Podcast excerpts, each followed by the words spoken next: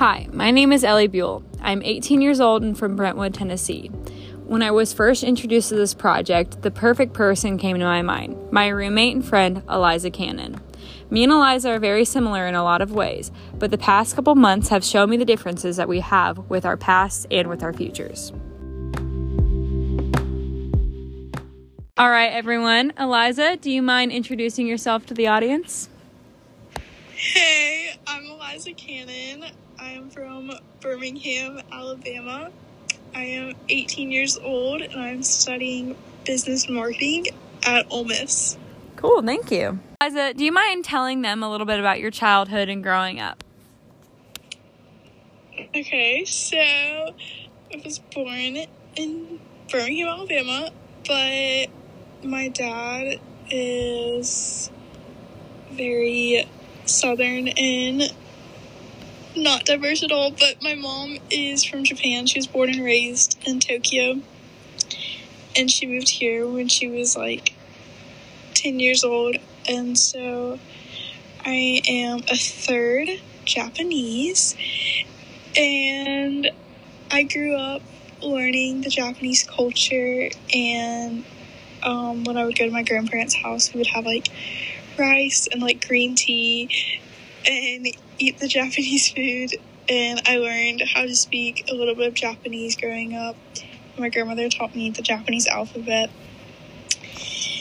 And I would always go to the Oriental store with her and buy all the Japanese food. And she would always get me Japanese candy. So that was fun. But then when I was in sixth grade, my parents decided to separate, and so they got a divorce when I was in seventh grade. Sorry to hear about your parents, but that is so interesting about your grandma and how you have that hint of Japanese in your life. Um, how has that been when you've been growing up, you know, coming to Ole Miss, meeting a tons of new people? How has your like legacy impacted your future? Yeah, so my grandmother passed away four years ago, and ever since then, I've been really determined to keep her legacy and her culture within our family. And so we still eat and like cook Japanese food in remembrance of her. And I still know some Japanese that I can use as like a fun fact when I'm talking to people and I can teach them the Japanese that I know. And this summer we will be traveling to Japan to see the rest of my relatives, like my second and third cousins. And I will really be immersed in the culture, especially being in Japan.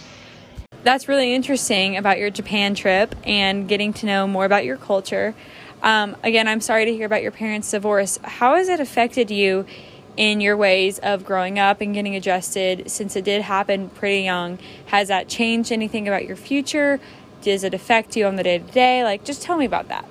So, in seventh grade, when they officially got divorced, it was kind of hard doing the joint custody going from house to house every other weekend, especially since I couldn't drive and they lived 30 minutes away from each other. But once I turned 16, it got a lot easier because I was able to drive and see whatever parent I wanted whenever.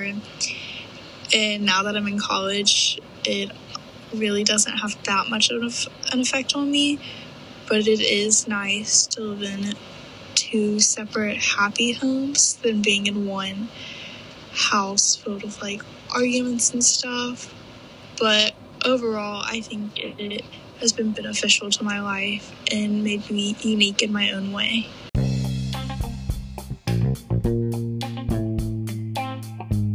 Talking with Eliza, I realized how interesting her life really was. I didn't even know half of the things she talked about with her family and her grandma and how Japanese culture affects her life. Um, I also think it's so interesting to hear from two different lifestyles of what like what she said two happy homes versus one argumentative home and personally for me one big happy home and my heart goes out to her and her family and one thing i know for certain about eliza is that she is such a light and so sweet and happy all the time and never really let any past influences get her down. Her parents divorced. Um, both of her parents are the sweetest people I know. And it's really interesting hearing how her life has been altered in ways I would never imagine. But in the same way, we are very similar and so happy. And I was so grateful to talk to her and have her tell her story. Thank you all so much for listening.